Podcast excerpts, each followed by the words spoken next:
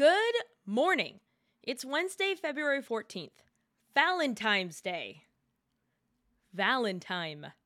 That's comedy right there. That's gold. And now the news.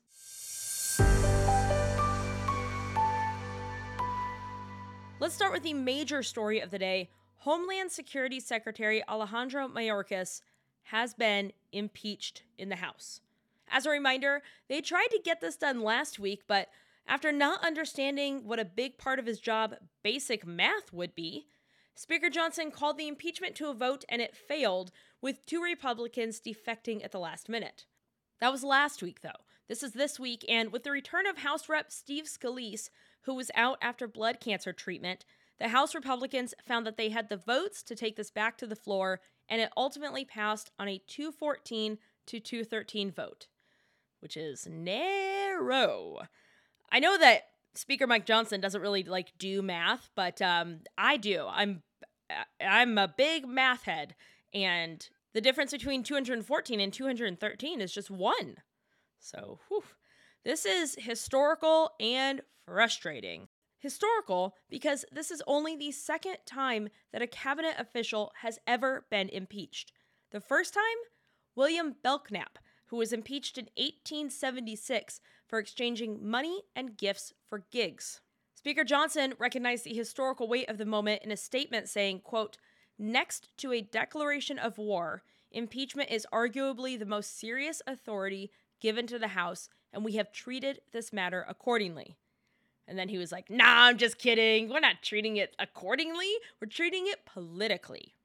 And here's where it gets frustrating because impeachments are meant for high crimes and misdemeanors, not political differences.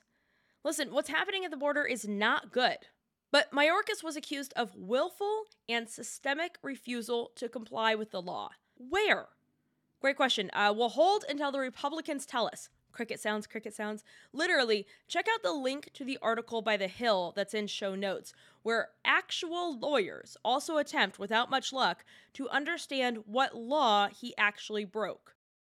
And it's not like the Republicans are in are saying, "Hey, it's this law," and then no one's believing it. It's like the Republicans are also not being clear here. So here we are, without a clear or even real crime. Republicans have impeached the Homeland Security Secretary simply because the border exists, while on the other hand, not wanting to work with Democrats to help what's happening at the border. The cruelty is the point. We know that. I say that often. Everybody says that the cruelty is the point, but here it's the chaos. The cruelty is the point, but the chaos is their goal. And when you go to vote this year, let them find out that the chaos they created is also what led to their downfall as a party. Hopefully. Just wildly unserious and dangerous. Speaking of trying to inject some normalcy back into our politics, a little uh, level setting, if you will, New York went to the polls yesterday to fill that spot that George Santos left in the House, not in our hearts. Not that he's going to stay in my heart, he just hasn't left yet. It's actually very annoying. I've asked, and he just keeps trying to tell me more stories about his time as a volleyball player. It's like, dude, my guy, you got to get out of here. Because the house, what is that? What joke did I just make? Whatever. Because the house is so narrow, this was a crucial election. And because actions have consequences, in an extremely tight race, Democrat Tom Suozzi has taken home the W. This is actually his second time in the seat.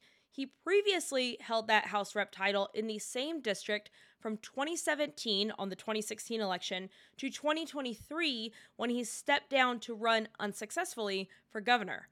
But he's back now. It's a nice moment for Democrats, but remember that special elections have very low turnout, and he has great name recognition in the area. If you're happy with these results, feel that. Feel good. And then remember that it's going to take real work to get these wins nationwide. Very important to note that after Suozzi took the stage, but before his speech started, pro ceasefire protesters made their way to the stage and accused Suozzi of supporting genocide, while chants for a ceasefire were heard. Quick follow up on a story from earlier this month the theft of the Jackie Robinson statue from a Little League park. Turns out it was someone named Ricky Alderete who has been previously arrested earlier this month on kidnapping charges. And then on Monday, they were like, and you stole a statue of Jackie Robinson. Dude.